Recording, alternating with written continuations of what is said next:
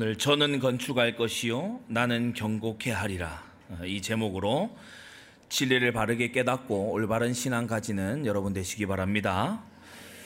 어, 사람은 무언가 건축하고 일을 시도하지요. 그러나 그것이 견고할 것인가는 하나님의 손에 달려 있습니다. 우리가 하나님의 손에 영원히 견고한 인생이 되려면 하나님의 세세토록 살아야 하는 말씀에 우리가 눈 떠야 될 줄로 압니다. 어, 인류의 첫 시작에 보면 창세기 3장에 인류의 타락 사건이 나오는데 이 인류의 타락 사건이 본질적으로 가정 문제예요. 창세기 2장 16절 17절에 보면은 동산 모든 나무의 실과는 네가 임의로 먹되 아담에게 하신 말씀이죠. 선악을 알게 하는 나무의 실과는 먹지 말라고 하셨어요. 네가 먹는 날에는 반드시 죽게 된다. 어, 않고 죽게 된다. 그렇게 말씀하셨죠. 그런데 어찌 된 걸 시간이 좀 흘러보니 어, 이 아담의 아내가 가지고 있는 들었다라고 하는 전에 들었다라고 하는 말씀은 영딴 거예요. 어, 선악을 알게 한 나무의 실과는 먹지도 말고 만지지도 말라고 했다. 그러니까 뭔가 추가가 됐어요. 죽을까 하노라 뭔가 약화가 또 됐어요. 그래서 가정 안에서 말씀 운동이 사라지고 가정 안에서 말씀이 제대로 전달 안 된 결과가 창세기 3장입니다. 또 몇 가지 문제가 굉장히 많은 것이 여기에 이제 녹아 들어 있는데 가까이 아니해야 될 대상을 가서 가까이 한 결과 하나님이 아니고 뱀을 가까이 한 간교한 뱀을 어, 가까이 한 결과 엄청난 비극이 찾아 들어오게 됐지요. 그러면서 또 뭡니까? 내 기준에 내가 생각할 때에 잘한다고 해서 어, 이 하와는 남편 아담을 함께 멸망으로 이끌고 들어가게 된 것입니다. 그래서 이 창세기 3장에서 일어난 일은 뭐냐 하면은 아담 안에서 모든 사람이 죽어버린 거예요. 로마서의 표현대로 아담 안에서 모든 사람이 죄를 범하여서 하나님의 영광에 이르지 못하게 된 거예요. 영광에 이르지 못한 이 상태, 무언가 관역에 도달하지 못한 이 상태를 이끌어 성경은 죄라고 말합니다. 여러분, 하나님의 영광에 도달하지 못해서 우리 인생에 하나님의 영광이 없고 하나님과 함께 할 때에 평안함을 얻을 수 있는 우리 인생이 하나님과 함께 하지 못하기 때문에 자꾸만 불안하고 허무하고 그리고 영원한 죽음 앞에서 무기력하게 이를 데 없고 인생의 의미를 알지 못해서 어, 그저 인생의 쾌락을 즐기는 것에 허비하고 많은 이 모든 절대 불가능의 문제. 하나님을 잘못 찾은 게 우상이고, 하나님을 형상 있게 찾은 게 우상이고, 하나님을 형상 없이 찾은 게 미신이죠. 스스로 골몰해 가지고 개발해낸 게 종교 아니겠습니까? 그런데 이 창세기 3장의 이 절대 불가능의 문제는 뭐냐? 하나님을 결코 만날 수가 없어요. 하나님을 상실한 인간. 나면서부터 죄의 본성을 가지고 태어나서 나도 내 죄를 어찌할 수가 없이 그렇게 죄를 계속해서 짓고야만은 그러한 절대 불가능의 문제. 인간보다 몇 배나 뛰어나고 몇 배나 머리 좋은 사단의 소나기에 사로잡혀 버린 이 문제. 여러분 그래서 사람으로서는 도저히 안 되기 때문에 사람으로서는 죄의 삭도 갚을 수가 없고 하나님을 찾을 수도 없고 찾으려 하지도 않고 그리고 사탄에게 철저히 농락당하기 때문에 하나님은 복음을 주신 것입니다. 이 복음은 하나님이 선지자들로 말미암아 성경에 미리 약속하신 것이 약속하신 것인데 그 아들에 관하여 미리 약속하신 것인데 이 아들은 곧 예수 그리스도시다. 여러분 다 틀린 나라는 사실을 오늘도 우리는 재발견합니다. 내 속에서 일어나는 건 다 틀린 것 뿐이에요. 내 속에서 일어나는 건요, 창세기 3장 일어난 거와 똑같아요. 임의로 하려고 해요. 나름대로 하려고 해요. 그리고 뭐냐? 하나님을 가까이 하기보다 나를 실패시킬 것을 가까이 해요. 그러면서 또 뭐 합니까? 가장 내가 사랑하는 사람에게 잘한다고 하는데 그게요, 그 사람에게 치명타를 남기는 거 있죠.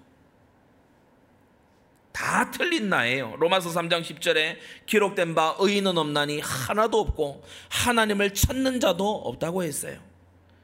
오늘 혹시 우리가 예배를 통해서 하나님께 나아가고자 하는 마음이 든다면 100% 하나님의 은혜인 것입니다. 우리에게서 일어난 것이 아니고 그리스도 예수 안에서 하나님의 영으로 말미암아 우리가 하나님을 찾고자 하는 마음이 일어나게 된 것입니다. 예레미야 17장 9절에 만물보다 거짓되고 힘이 부패한 것이 마음이라고 했죠. 그래서요 마음을 신뢰하고 마음대로 가는 자마다 심한 부패에 이르고 심한 실망에 이르고 내가 나로 인하여서 철저히 속는 사기당한 인생 그렇게 이른다는 것입니다. 여러분 이 인생에 우리는 하나님께서 말씀 주셨다는 사실을 기억해야 돼요. 여러분 하나님은 진리의 말씀을 주셨습니다. 계시의 말씀 1.1핵도 변함이 없이 성취되는 주님의 말씀을 주셨어요. 여러분 우리는 항상 한계가 오지요. 이사야 40장 29절에 보면요. 피곤한 자 그리고 무능한 자가 있다고 했어요. 지금도 혹시 피곤한 분 계십니까? 아, 내가 무언가 세상에 나가서 견주어 봤을 때 난 무능하다 이렇게 느껴지는 분들이 있습니까? 성경에는 뭐라고 했냐? 소년이라도 피곤하며 곤비할 수 있다. 아니 소년인데 소년들이 얼마나 어, 이 어, 아주 기운이 넘칩니까? 근데 소년이라도 피곤하며 곤비하고 장정이라도 넘어지며 자빠질 수가 있지만 오직 여호와를 악망하는 자는 새 힘을 얻는다고 했어요. 여러분 우리는 하나님께서 새 힘을 주실 분명한 이유가 있는 줄 믿습니다. 오직 성령이 너에게 마시면 너희가 권능을 받게 된다. 힘을 받게 된다. 하나님의 능력을 받게 된다. 우리에게 당한 모든 사건과 문제는 바로 하나님의 전도 속에 일어나고 있는 이름을 명심해야 될 것입니다. 그래서 절대 네 가지를 통해서 우리 인생을 다시금 보는 이 눈, 하나님께서는 우리가 전도를 어떻게 할 수 있게 하셨습니까? 내용은 창세기 3장 15절이지요. 여자의 우선 뱀의 머리를 상하게 하고 발꿈치를 상하는 희생을 하시고 하나님의 약속된 뜻을 이루실 메시아 그 선지자요 제사장이요 왕이 되시는 이 예수 그리스도가 우리의 복음이 되시는 것이다. 방법은 뭡니까? 나로부터 시작하는 것입니다. 내가 예수님을 나의 주로 삼고 예수님의 제자가 돼서 주님을 따라가는 생애를 살 때에 우리가 교회에서만 아니라 우리가 가정에 가서도 그러한 생애를 산다면 가정은 미션홈이 되는 것이죠. 직장에 가서 하나님과 함께 하나님을 따라서 그리스도 예수를 쫓아서 이게 되면요. 직장에서 신선한 소금이 될 수 있는 것입니다.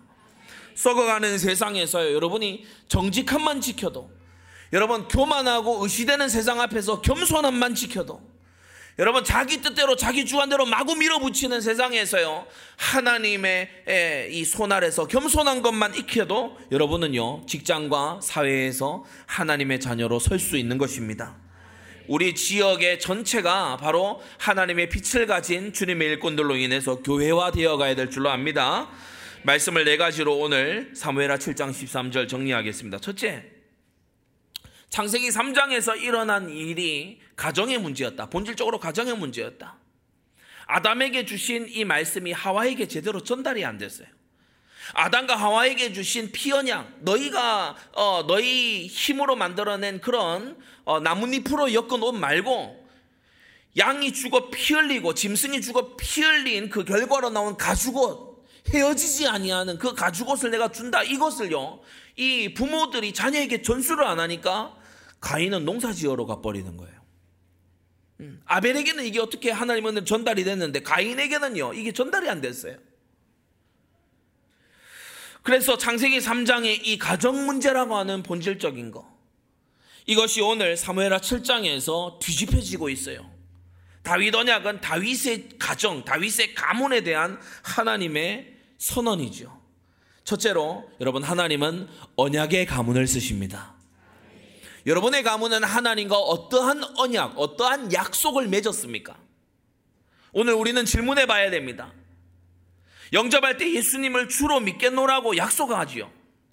여러분 그 약속을 신실하게 지키고 있습니까? 우리가 어린아이들을 유아 세대 또는 입교할 때 이 아이를 주의 교환과 훈계로 교회의 지도 아래서 잘 키우겠노라고 서약하고 약속하지요. 언약의 가문 지키시기를 바랍니다.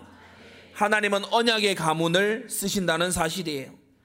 진정한 remnant 운동, 진정한 남은 자 운동의 시작이 뭡니까? 누가 남습니까? 자녀들이 남아요. 후대가 남아요. 자손들이 남지 않습니까? 그래서 여러분 결혼할 때에 세상 기준 가지고 결혼하지 말고 언약의 후대를 남길 자와 결혼하시기를 바랍니다. 언약의 후대를 기약할 수 있는 자와 결혼을 해야 돼요. 창세기 6장 노아의 때에 보면요. 언약 밖에서 음? 남자가 아, 남자 여자가 남녀가 서로 혼인하느라 정신이 없어요.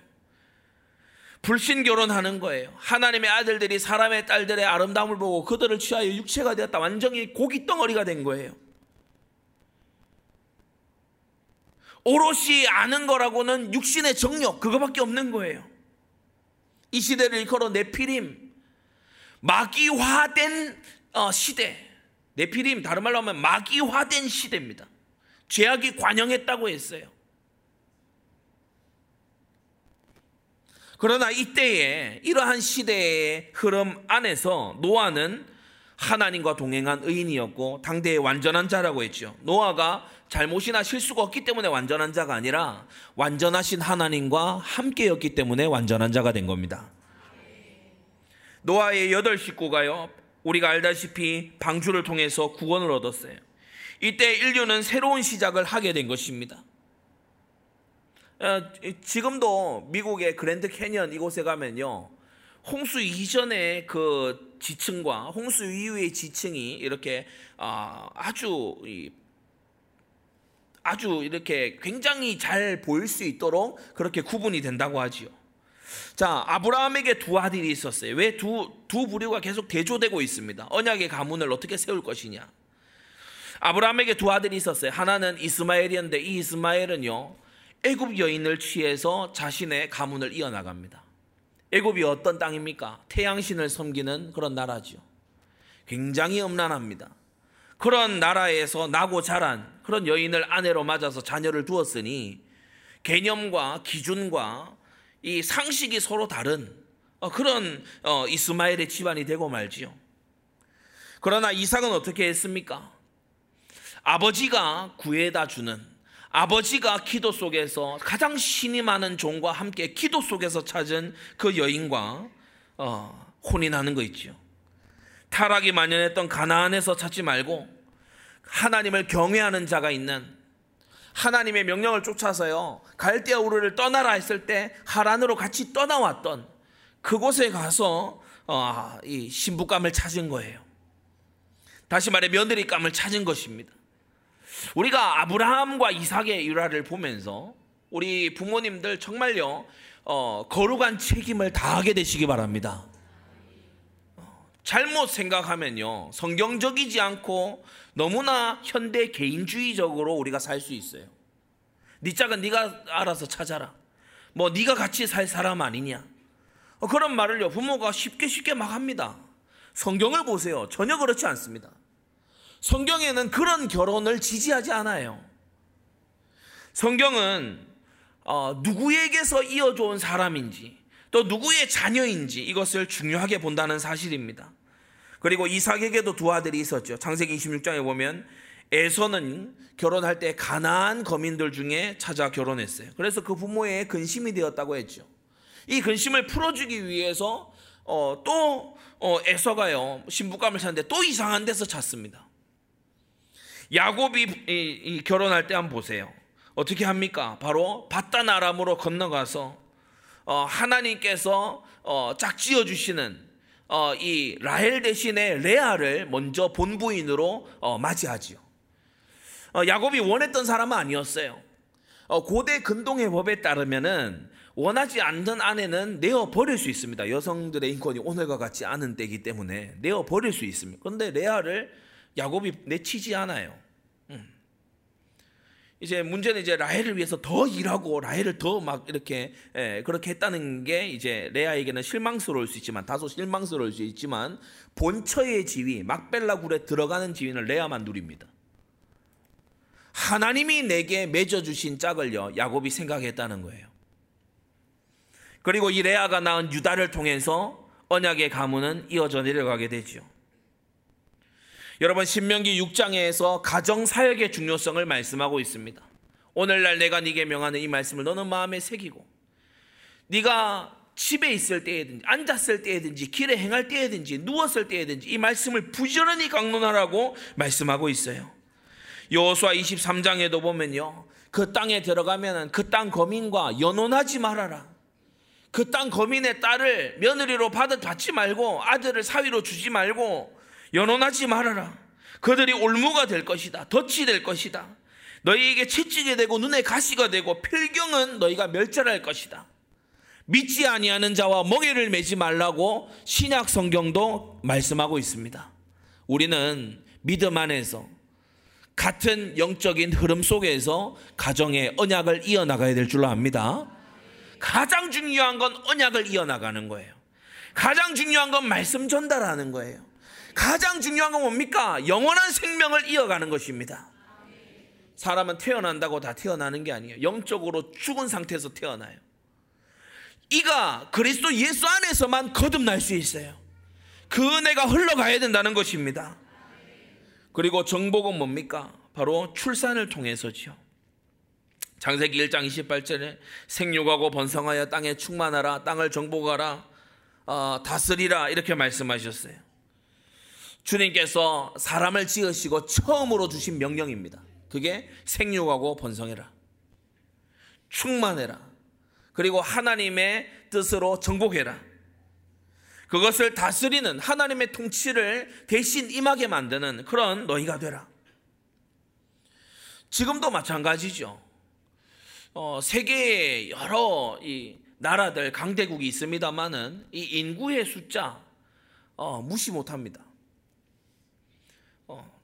어, 약소국은 어, 여러 면에서 약소국이 될 수도 있지만 대표적으로 약소국이 되는 가장 빠른 길이 뭐냐? 사람이 줄어들면 약소국이 돼요. 그냥 사람이 줄어들어요. 다 떠나버린다든지 아니면은 자손을 낳지 않는다든지. 지나온 한 몇 달 동안 우리가 이 말씀을 강단을 통해 들었습니다만은 어, 지금 우리 한국 사회는 이 부분에 있어서 엄청나게 그야말로 세계에서 넘버 원으로 이상하게 가고 있습니다. 전쟁 중인 우크라이나보다 우리가 출산율이 적어요. 그러니까 세계 사람들이 놀랄 정도로. 어, 형편의 문제, 경제적인 거, 그리고 여러 가지 뭐 어떤 어, 사회의 구조 이런 거를 얘기할 수 있겠습니다만은 전쟁통인 나라보다 적다니까요. 그러니까 전쟁 중인 데보다 열악합니까? 전쟁 중인 데보다 뭐가 안 돼 있나요? 그래서 사람들이 얘기해요. 한국을 봐라. 미국, 유럽 학자들이 얘기해요. 한국을 봐라. 경제 문제가 아니다. 의식의 문제다. 대표적인 예, 한국을 봐라. 잘 사는 나라인데 저렇지 않냐. 우리 지금 그렇게 돼 있어요. 세계 도처에서 연구 이렇게 paper 쓰다가 어, for example, South Korea 이렇게 됩니다. 한국을 봐라. 그래서 우리는 인구 절벽을 지난 지가 지금 꽤 됐죠. 한편으로는 이 땅에 1천만 기독교인들이 불순종하고 거역한 데서 이것이 비롯된 문제고 또 다른 한편으로는 이것 자체가 하나님의 징계입니다. 너희의 인수가 크지 못할 것이다. 너희의 인수가 적어질 것이다. 그 구약 성경 잘 읽어보세요. 너희의 인수가 적어질 것이다. 대적이 너희를 공격하나 맞서 싸울 자가 없을 것이고, 대적이 너희를 짓밟지만 일어나서 너희를 지킬 자가 없을 것이고, 그게 하나님의 징계의 내용 중 하나입니다. 오늘 이 말씀 들으면서 여전히 따질 것 따지고 미룰 것 미루고 여전히 잴것 재고 계속 그렇게 한번 살아보십시오. 이제는 늙어가는 자녀를 집안에 두고서 여전히 무책임하고 여전히 무관심하게 그대로 계속 한번 살아보십시오. 그 결국이 어떻게 될지 이 등불이 꺼져가는 것 같은 나라의 한복판에서 교회라는 이름을 가지고 하나님이 처음 주신 명령을 이토록 무시한 결과가 무엇이 될지 여러분이 두 눈으로 보게 될 겁니다. 하나님은 언약 가문의 자손을 쓰려고 기다리십니다. 생육하십시오. 번성하고 충만하십시오. 주님께서 우리를 지으신 이유입니다. 아브라함에게도 주님께서는요, 너의 자손이 땅의 티끌 같을 것이다. 하늘의 별 같을 것이다. 바닷가의 모래 같을 것이다. 이렇게 말씀하셨죠. 불신앙 가득했던 아브라함이요. 자녀가 안 생기는 거예요. 자녀가 안 생기니까 아브라함이요. 막 불신앙을 막 내, 내쏟습니다. 믿음 1세대답게. 불신앙 막 내쏟습니다. 저 종이나 복 받기를 원합니다. 그래. 그래요. 아니다. 그렇지 않다. 내가 말하였고 내가 이룰 것이다. 여러분 말씀에 믿음을 합하면 주님이 이루십니다. 이 자손들 중에 오늘 사무엘하 7장은 다윗이 등장을 하죠. 이 다윗의 가까운 조상은 누굽니까? 보아스와 루시입니다. 이 보아스는 절대 가치를 발견한 자예요. 흉년된 땅에 이 나오미의 가족은 다 떠나갔는데 어, 보아스는요 남았어요. 어, 너무 어려워서 어떤 집은 우리가 먹고 살기 위해 떠나야 되겠다 그러는데 이 보아스는 사명지를 지켰어요. 그런데 흉년이 지났는데 죽었어야 될 거 아닙니까? 그렇잖아요. 엘리멜렉은 죽을까봐 도망갔잖아요. 흉년이 들었는데 뭐 땅에서 곡식이 안 나는데 먹고 살 게 없는데 엘리멜렉과 나오미는요 어, 모압 땅으로 건너가서 어, 그래서 뭐 어찌저찌 살려고 발버둥을 쳤어요. 어, 흉년 든 땅에 있으면 죽었어야 되잖아요. 근데 보아스가 흉년이 지나고 나서 보니까 어찌된 일인지 베들레헴의 유력자가 돼서 딱 나오는 거예요. 하나님의 능력입니다. 성경은 어떠한 방법으로 보아스가 살아남았고 어떠한 방법으로 보아스가 유력자가 됐다 이런 걸 기록하진 않습니다. 다만 하나님의 능력으로 보아스는요 흉년을 언약으로 이겨낸 거 있죠. 룻은 또 어떤 여인입니까?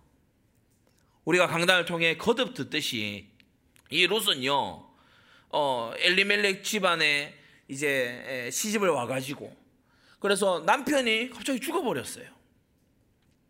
시아버지도 죽었어요. 그래서 이 보니까 완전히 쫄딱 막한 집이에요. 베들레헴에 이제 다시 하나님이 곡식을 주신다는 얘기를 듣고 시어머니가 자기 돌아간대요. 예, 같이 가는데 보니까 너무 초라하고 처량하게 이럴 데 없어. 베들레헴에 재산이 없어요. 머물 집이냐? 그것도 변변치 않아 없어. 예, 가면은 딱 거지로 살아야 돼요. 근데 루시 뭘 발견했냐? 그리스도 예수 안에 있는 하나님의 백성 안에 있는 하나님의 그 날개 그늘 아래 있는 그 가치를 발견한 거예요. 루시요. 비천한 여인 아닙니까? 가문이 몰락했고 그녀는 극빈자로 살아야 했고 베들레헴에 가면은 쌍수 들고 환영해 주냐 그게 아니고 모압 여인이라고 어, 차별당하고 어, 미모가 있었던 것 같지도 않아요. 어, 이, 이 룻을 처음 이제 기업 물을 짜가요 안 하겠다고 합니다. 어, 그 정도로 어, 좀 거절당할 그런 외모를 가진 여인이죠. 그러나 그녀는 절대 가치를 발견했으니 아브라함처럼 주님과 함께 동행하기를 기뻐했고요. 하나님의 말씀을 따라 행하기를 기뻐한 여인이었습니다. 이 룻은요, 모세처럼 잠시 죄악의 낙을 누리는 것보다 하나님의 백성과 함께 고난받기를 선택했어요. 여러분도 그렇게 되시기를 바랍니다. 잠시 죄악의 낙을 누리는 것보다 하나님의 백성과 함께 고난받기를 여기에서 중요한 단어가 뭡니까? 잠시. 잠시. 영원 세계를 아는 자, 영원한 내세를 아는 자는 잠시에 속아 넘어가지 않습니다. 잠시 누리는 죄, 죄에 어, 속아 넘어가지 않아요. 그녀는 바울처럼 그리스도를 인하여서 비천한 데 이르기를 무릅썼던 그러한 사람이고 그 날개 아래 보호받으러 온 인생이지요. 어쩌면 절대 가치를 발견한 루세게는요. 이건 당연한 선택일 수 있어요. 당연한 선택. 당연하지 않냐? 에디오피아 내시한테는요. 수천 킬로미터를 수레를 타고 하나님 말씀의 그 어, 성경책 받으러 가는 이사야서 성경 두루마리 그 받으러 가는 그게요 당연한 거예요. 가치 있는 일이라 그 시간과 비용과 열정을 써도 아깝지 않은 일이에요. 왜냐 절대 가치를 발견했기 때문에.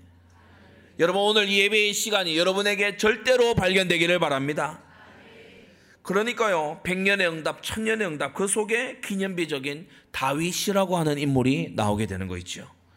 보아스 이름 뜻은요 그 안에 능력이 있다. 하나님 하나님 안에 능력이 있다. 이 룻은요 친구라는 의미이고 물론 이제 모압 여인의 명칭입니다. 그런데 평범한 이름이죠. 근데 오벳 이들이 낳은 보아스와 룻이 낳은 그 아들의 이름을 한번 보세요. 오벳 예배자라는 뜻입니다. 아들을 낳고 이름을 예배로 지었어요. 예배. 예배야 이렇게 부르는 거예요. 예배야. 예배야. 오벳 이렇게 부를 때마다 예배 부르는 겁니다. 그래 우리가 하나님을 경배해야지. 하나님 우리의 경배를 받으실 분이시다. 아들의 이름을 부를 때마다 생각이 나요.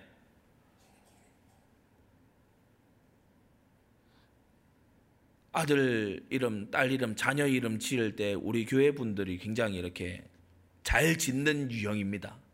그런데 이제 어디 가서 보면은 이름을 정말 대충 짓는 그런 유형이 있어요. 그죠? 대충 짓는 유형.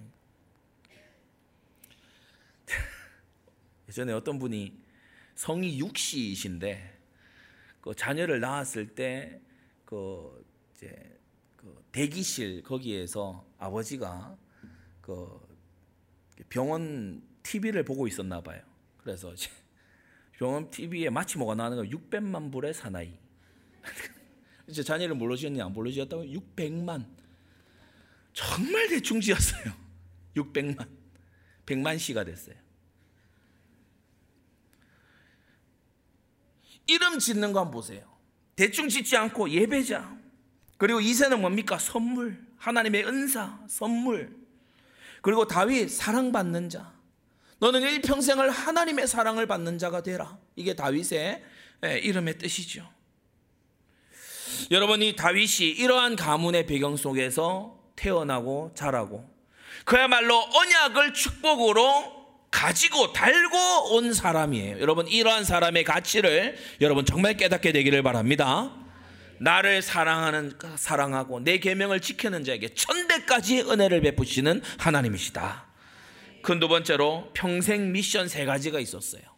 다윗의 평생 미션 세 가지. 첫째, 에, 교회화하는 것입니다. 뭐를요? 자기에게 맡겨진 모든 것을 국가를 교회화하는 것이 이걸 위해서 법계를 아, 다윗 성으로 들여왔어요. 항상 중요 사안마다 여호와 하나님께 묻고 기도한 이후에 행하기 위해서 법계를 왕성으로 모셔온 거지요. 선지자를 늘 가까이 한 다윗의 일평생을 보게 됩니다. 젊을 때는 사무엘을 그리고 중년에는 또 나단을 인생의 말년에 가서는 갓을 가까이 했던 이 다윗을 봅니다. 제사장을 항상 가까이 했어요. 사독 제사장, 아비아달 제사장 가까이 했어요. 가까이 하고 하나님의 말씀을 묻고 이 제사장을 보호자로 돕는 자로 동력자로 딱 두는 것을 봅니다. 여러분 주의 종 목회자를 여러분이요 동력자로 여러분이 두시기를 바랍니다. 주의 종에게 근심거리가 되고 근심 끼치고 그렇게 하면요 좋을 게 뭐가 있어요?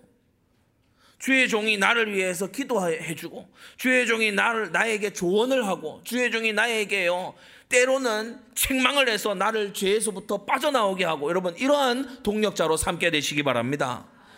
두 번째로 다윗의 일평생 소원이 나중에 가면 이제 하나님이 거절하시지만 두 번째 이 뭐냐 성전화하는 거예요. 성막을 천막에 불과했던 성막을 성전화하는 거예요. 성막 그 텐트 그거는 광야 돌아다닐 때 하던 거고 이제 가나안 땅 약속의 땅에 들어왔잖아요. 이방 신전은 저 높은 산 꼭대기에다가 막 세운단 말이에요. 산당이 여기저기 서 있단 말이에요. 그런데 이스라엘 백성은 하나님의 언약궤를 하나님께 예배드리는 곳을 여전히 텐트 속에 두고 있어요. 자기들은 어, 집을 지어가지고 돌로 지어서 그렇게 거기 거하면서 하나님께 대해서는 여전히 텐트에 그렇게 하고 있는 거예요. 다윗이 여기에 이제 사명이 불타오른 겁니다. 성막을 성전화하겠다. 비교 불가한 성전 건축을 계획했어요. 하나님을 경외하고 공경하는 마음 때문에. 극히 장려하여, 이 다윗이 한 말이죠. 극히 장려하여, 웅장하고 화려하여. 만국의 명성과 영광이 있게 하여야 할지라. 그래서 다윗이 준비했는데 한없이 준비했고 셀 수 없이 준비했고 무수히 준비했고 우리 서울의 성도님들 여러분이 집 마련하려고 준비하는 것보다 하나님의 집에 우선하시기 바랍니다. 그게 마태복음 6장 33절이에요. 먼저 그의 나라와 내 나라 말고 먼저 그의 나라와 그의 일을 구해라. 위하여 준비했고 죽기 전에 많이 준비했어요.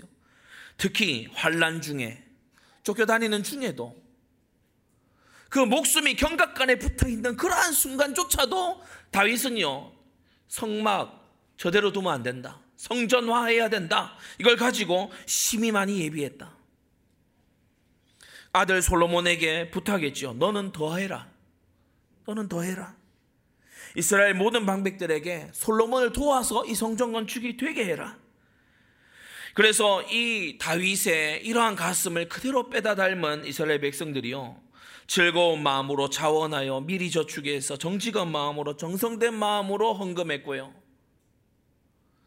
그때에 이 백성들의 헌금하는 걸 보면서 다윗이 기뻐 노래했던 것이 지금 여러분 앞에 꽂혀 있는 헌금 봉투에 기록된 그 말씀입니다. 나와 나의 백성이 무엇이 간데 이처럼 즐거운 마음으로 드릴 힘이 있었나이까? 아, 하나님, 우리가 많이 했죠? 우리 훌륭하죠? 잘했죠? 이게 아니고, 하나님, 우리는 이럴 힘이 없는데 힘을 주신 하나님 감사합니다. 드릴 것과 드릴 힘을 주신 하나님 감사합니다. 모든 것이 주께로부터 말미암고 주께로 돌아가는 게 이 땅입니다. 사랑하는 성도 여러분, 여러분에게 맡겨주신 그 재물과 시간과 젊음과 열정을 하나님의 나라를 위해 영원한 가치를 위해 쓰게 되시기를 바랍니다. 세 번째, 다윗의 평생 미션. 세 번째는 뭐냐? 가나안화돼 있고 자기 나름대로 다 돼 있는 사사시대의 그 영, 사사시대를 한마디로 딱 줄이면 영적 진단이 뭡니까? 어, 그때 이스라엘의 왕이 없으므로 사람마다 자기 소견에 옳은 대로 행했다. 자기 소견. 여러분 신앙생활에서 가장 주의해야 되는 게 뭡니까? 나름대로 내 소견대로 임의로. 그러나 신앙생활을 잘하는 길이 뭡니까? 하나님의 말씀을 따라서 기도하고 성령 감동 입어서 강단 말씀에 방향 맞춰서 여러분 정말요 우리가 우리 자신들을 우리의 시대를 말씀화해 나가야 될 줄로 압니다. 말씀화하기 위해서 다윗이 말씀화해야 된다 해야 된다 이러고만 있었냐 아니에요. 구체적으로 48개 성읍을 회복했어요. 레위인들의 성읍이죠. 어떠한 사람이 아침에 일어나서 그 성읍에 가서 이스라엘 전역의 지도를 펴놓고 봤을 때 아침에 일찍 일어나서 그곳에 가서 제사장 레위인 만나고 돌아왔을 때 하루가 지나지 않을 그러니까 숙박이 따로 필요가 없는 그 지점마다 성읍들이 서 있어요. 무슨 말이냐? 너희가 잘 모르겠거든. 너희가 택할 길을 잘 못 찾겠거든. 헷갈리거든. 혹은 너희가 회개해야 될 일이 있거든. 지체하지 말고 당일에 이 성읍으로 들어오라는 것이죠. 그리고 이 성읍들 중에 따로 뗀 여섯 개는 특별히 도피성입니다. 너희가 고의가 아닌 살인을 저질러서 보수자로 하여금 분노하게 해가지고 살인에 이은 살인이 보복에 이은 보복이 일어나서 피바다가 벌어질 것 같거든. 얼른 도피성으로 도피해 들어와라. 부지 중에 살인한 자가 그 죄를 면할 수 있게 될 거다. 그게 48개 성읍과 그 중에 있는 도피성이죠. 이곳이 원래 48개 성읍이 제사장과 레인의 성읍으로 주어져 있었는데 사사시대 지나면서 다 없어져 버렸어요. 각기 먹고 살기 바쁘다 이거죠. 그러니까 다 없어졌어요. 그러니까 나중에는 어떻게 됩니까? 우리가 잘 아는 사사 삼손 사사인데 말씀 배울 데가 없어요. 사사인데 하나님의 규례와 법도를 몰라요. 자기가 나시린인데 나시린 규례를 몰라요. 맨날 찾아다니는 데는요 블레셋 창기집 이런 데 찾아다니고 완전히 나라의 세팅이 다 이상해진 거예요.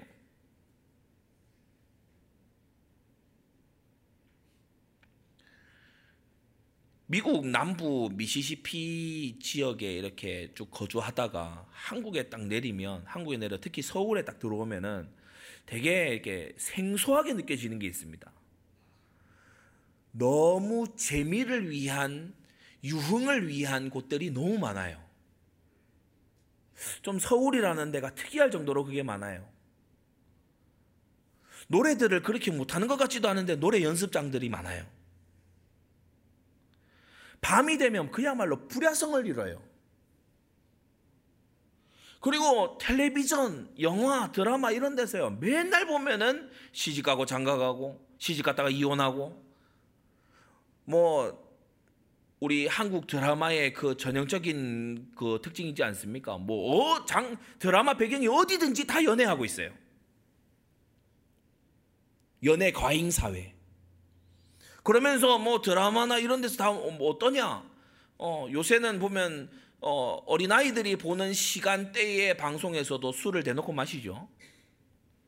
사람들은 뭐라냐? 야, 술 한잔 하면서 진솔하게 얘기하자. 술 한 잔 있으면서 마음속에 있는 걸 얘기하자. 야, 슬프냐? 슬플 때 술을 퍼마셔야 돼. 야, 기쁘냐? 기쁠 땐 한 잔 해야 돼. 그래, 그래가지고요, 온 이 도시가 보면 이상한 세팅 속에 들어가 있어요. 우리 개혁해내야 됩니다. 그런 곳에 사람이 가지 않아도 되게끔 안 가게끔 하는 것도 하나의 방법이지만 그런 것을 없애버리는 게 또 하나의 방책이에요. 이스라엘 전역에 이 48개 성읍이요 비류들의 성읍이 되어 있었어요. 깡패들이 와서 진을 치고 있고 불량자들이 와가지고요 거기에 머무는 이걸 다시금 회복해서요 정결한 규례를 회복하고 하나님을 섬기는 사람들이요 찬송하고 직무를 하도록 그렇게 재개시킨 사람이 바로 이 다윗 왕입니다. 말씀대로 다스리는 직무를 시작했는데 요단 서편, 요단 동편 전부 다요 조를 짜가지고 다윗 왕이 보면은 어, 각 관리자를 둬서 모든 어, 지역마다 공무적 성격을 띤 레위인들을 다 파송해가지고 이 나라를 신정 국가화해 나가는 거 있죠. 사랑하는 성도 여러분, 우리는 주일날 한번 교회에 모여서 예배드리기 위해 교회를 하지 않습니다. 우리가 세우는 교회는 이 나라, 이 땅에 새로운 질서를 가져와야 되는 교회입니다. 새 질서가 들어서야 됩니다. 어, 떤 사람들이 얘기하는 것처럼 정권이 교체돼야 되는 게 아니고 정치가 교체가 돼야 됩니다. 하나님을 인정하는 정치로 교체가 돼야 됩니다. 혹시 이 말이 부담스럽고 왜 강단에서 정치를 얘기하냐라고 생각이 드신다면 성경을 펴서 처음부터 끝까지 한번 훑어나 보십시오. 죄다 정치 얘기입니다. 주요 등장인물 정치인들입니다. 오늘 본문에 등장한 다윗 왕이고 정치인입니다. 하나님의 말씀은 정치에 대해 하실 말씀이 굉장히 많습니다. 그리고 우리는 하나님을 공경하는 정치가 되도록 해야 될 의무가 있는 줄 믿습니다. 세 번째, 하나님께서 첫 번째, 세 번째는 빼놓고 음, 국가를 교회화하는 거 그리고 온 전역을 말씀화하는 거 이것을 빼놓고 두 번째 것을 꼭 집어서 거절하셨어요. 역대상 22장 8절에도 나왔고 오늘 사무엘하 7장에도 나왔지만 너는 건축하지 못하리라. 성전 건축이 하나님의 뜻이 아니어서가 아니고 성전 건축은 하나님의 계획의 일부이지만 너는 못한다. 하나님의 분명한 뜻과 계획이지만 너에게는 해당 사항이 없다. 너를 향한 나의 계획은 다른 것이다. 너는 피를 심히 많이 흘렸다. 크게 전쟁하였느니라. 그래서 성전 건축 못하는 것이고 네가 내 앞에서 땅에 피를 많이 흘렸은즉 내 이름을 위하여 전을 건축하지 못하리라고 하셨죠. 작은 두 번째로 내 몸에서 날 네 아들이 전을 건축할 것이다 이렇게 말씀하셨어요.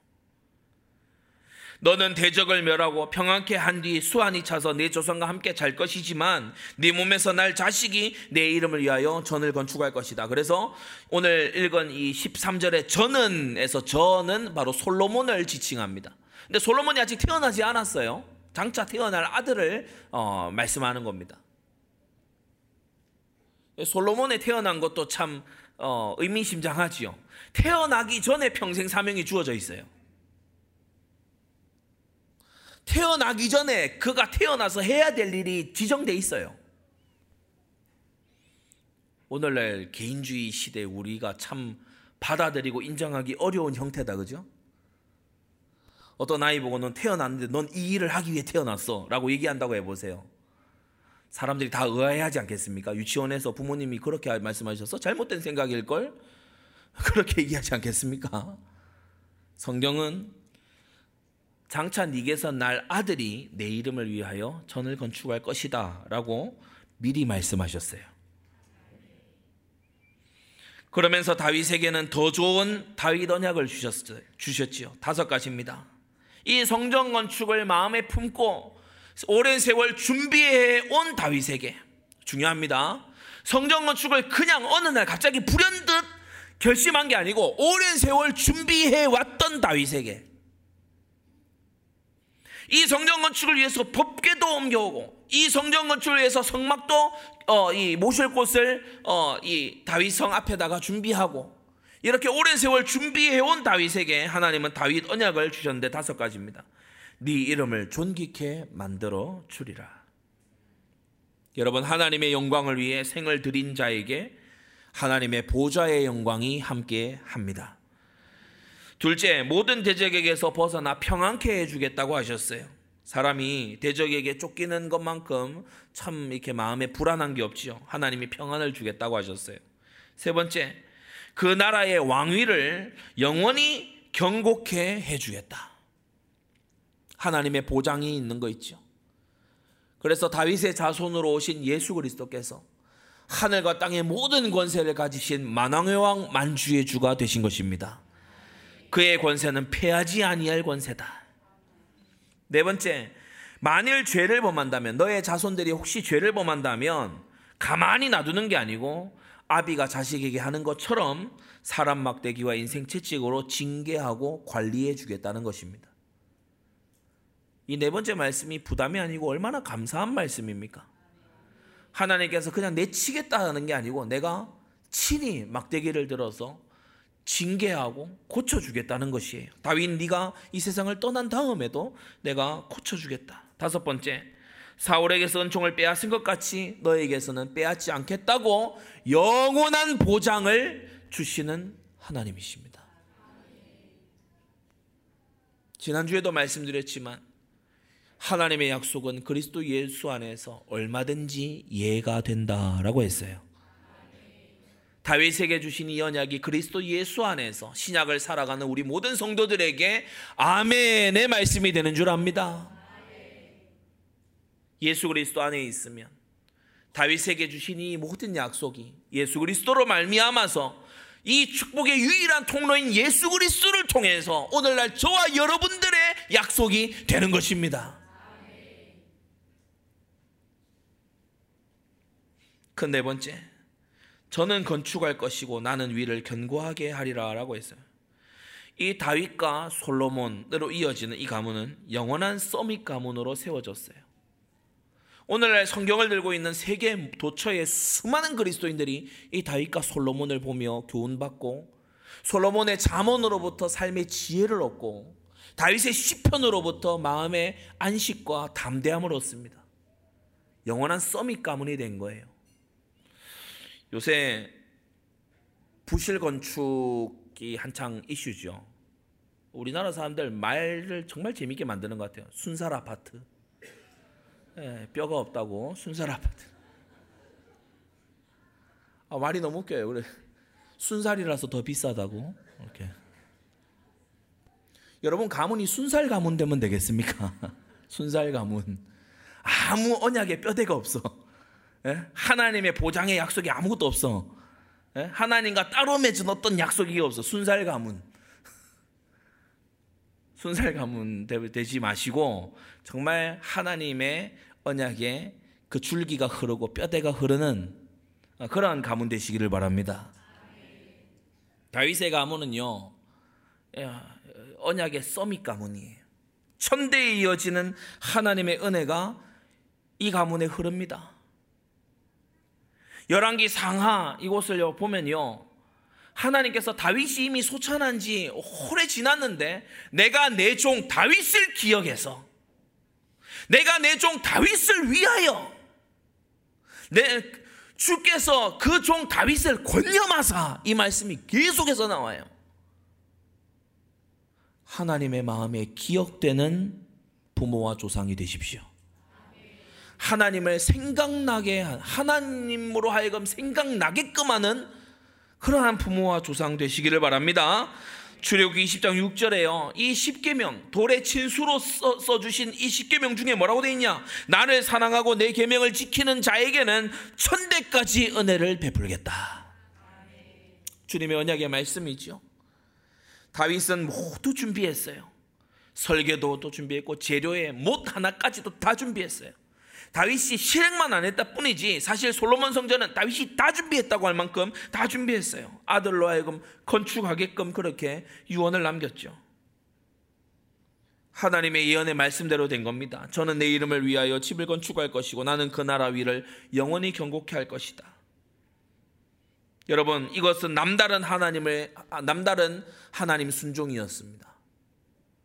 다윗의 그 사랑의 진심, 나를 사랑하고 내 계명을 지키는 자, 이 사랑의 진심을 하나님은 헌금해서 보신 거예요.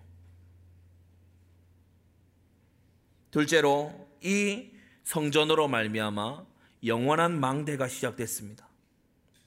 다윗과 솔로몬이 성전을 짓기 전에는 아무도 성전 지어야 되겠다는 그러한 결심을 하고 실천에 옮긴 자가요. 야곱 한 사람 반짝 있을까요? 없어요.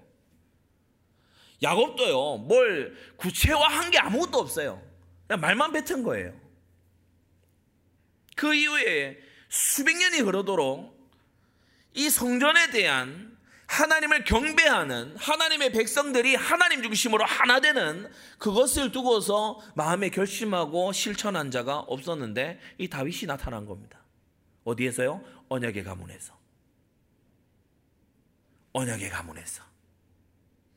보아스와 룻의 언약의 가문에서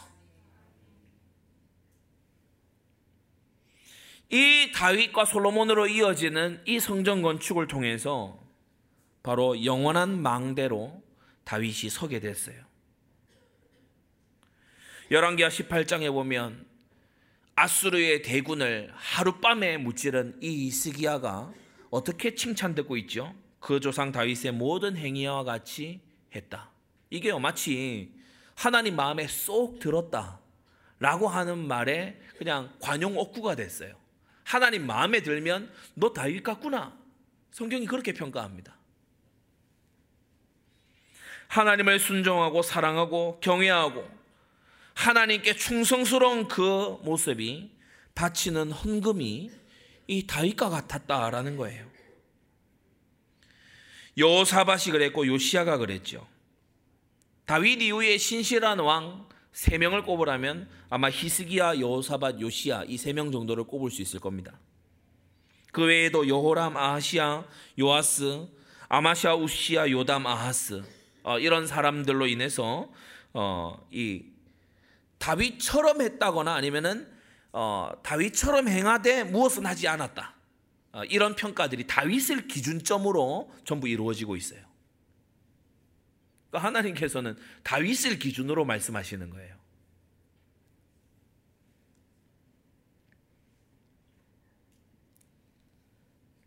언약의 가문을 세우면 그것은 당대로 끝나지 않습니다. 그래서 아까 제가 조금 진지하게 말씀드렸는데 우리 한국 교회와 한국 사회를 향한 흑암 세력의 고도의 공격이 있다면 저는 이 부분이라고 봅니다. 모든 것이 당대에 끝나고 여호수아와 그 세대의 장로들이 다 죽고 난 다음에 하나님이 행하신 일을 모르는 다른 세대가 일어나서 사사 시대가 와 버렸죠.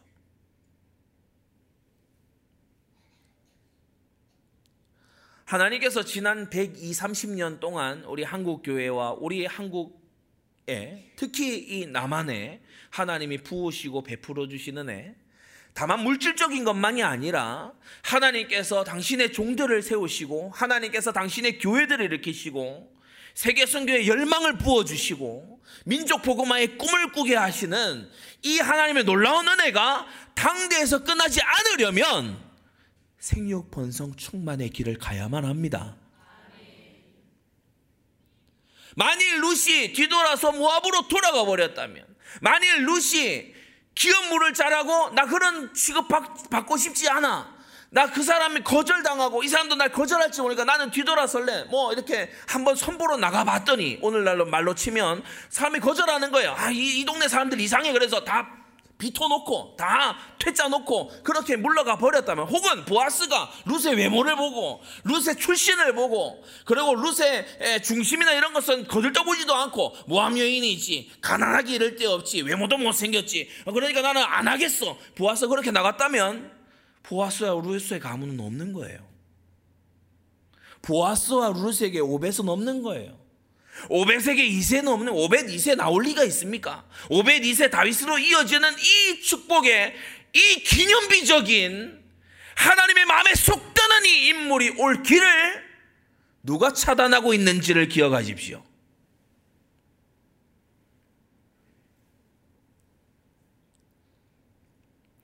하나님은 말씀하셨고 하나님은 주겠노라 하셨고 나면서부터 혹은 천국을 위하여 고자되지 아니했다는 증거로 여러분의 여러분 남성들, 여러분 여성들에게 모두 다 성욕들이 다 있고 그것이 세상을 향하여서 이상하게 분출이 되고 있는 바 여러분은 나면서 혹은 천국을 위하여 따로 고자된 자가 아닐진데 누가 이 하나님의 언약 가문의 소중한 이 다윗 같은 후대를 맡고 있는지 자문해 보라는 말씀입니다. 순종하십시오. 순종이 지혜입니다. 순종하십시오. 순종은 어렵습니다. 그래서 순종하십시오. 어렵기 때문에 가치가 있는 겁니다. 악하고 음란한 세대에서 자기를 사랑하고 돈을 사랑하고 쾌락 사랑하기를 하나님 사랑하기보다 더하는 이 세대에서 우리는 다윗 같은 이가 일어나기를 간절히 바라며 오늘 우리 강단 말씀을 통해 주신 언약 가문을 쓰신다. 하나님은 언약 가문을 쓰신다. 이것을 신비에 새겨야 될 줄로 압니다. 결론입니다. 하나님 영광이 될 기념비적인 결과를 누가 남깁니까? 다윗과 솔로몬이 남긴 성전도 사실 나중에 회파되지요. 무너지지요. 그러나 하나님께서 기억하시는 다윗, 계시록 마지막까지 가서도 이 다윗의 그 충성은 하나님의 마음속에 고스란히 남아 있습니다. 영원히 하나님께 기억될 여러분 그러한 중심을 담은 건축 헌금 들으시게 되기를 바랍니다. 어떤 사람들은 돈 얘기한다고 생각할 수 있어요. 여러분 그러나 사람은 지난 몇 번의 강단을 통해서 거듭 말씀드렸듯이 사람은 마음이 있는 곳에 물질이 갑니다. 다시 한번 예를 들어 설명해 드려야 되나요? 남녀가 사귀어요. 또는 남녀가 결혼을 해요. 이 남자가 또는 이 여자가 나한테만 유독 아껴. 자기 쓸 거 다 쓰고 이것저것 쓸 거 다 써. 근데 나한테는 자린고비야. 아껴. 마음 있는 거예요? 우리 여성도님들한테만 한번 물어봅시다. 이 남자 마음 있는 겁니까? 마음 없는 겁니다. 무슨 핑계를 갖다 대고 코앞에 와서 무슨 말을 내까린다 하더라도 마음 없는 겁니다. 우리는 하나님 앞에 마음을 거짓으로 포장하는 자 되지 말아야 돼요. 네 보물이 있는 그곳에는 네 중심도 네 마음도 있다고 하셨어요. 여러분 정말 이러한 일생을 살아서 하나님의 마음에 기억되는 일생 되시기를 주 예수님의 이름으로 축원합니다. 기도하겠습니다. 거룩하신 아버지 하나님, 저는 건축할 것이요 나는 경고케 하리라 말씀하셨습니다. 우리가 무언가를 건축하고 이루려 할지라도 그것이 견고할런지 무너질지는 하나님의 손에 달린 것임을 알게 하여 주셔서 우리 모든 성도들 하나님을 경외하게 하시고 하나님의 말씀에 순종하게 하시고 하나님께서 주신 사명에 충성되도록 은혜 내려 주시옵소서 예수 그리스도의 이름으로 기도드리옵나이다. 아멘.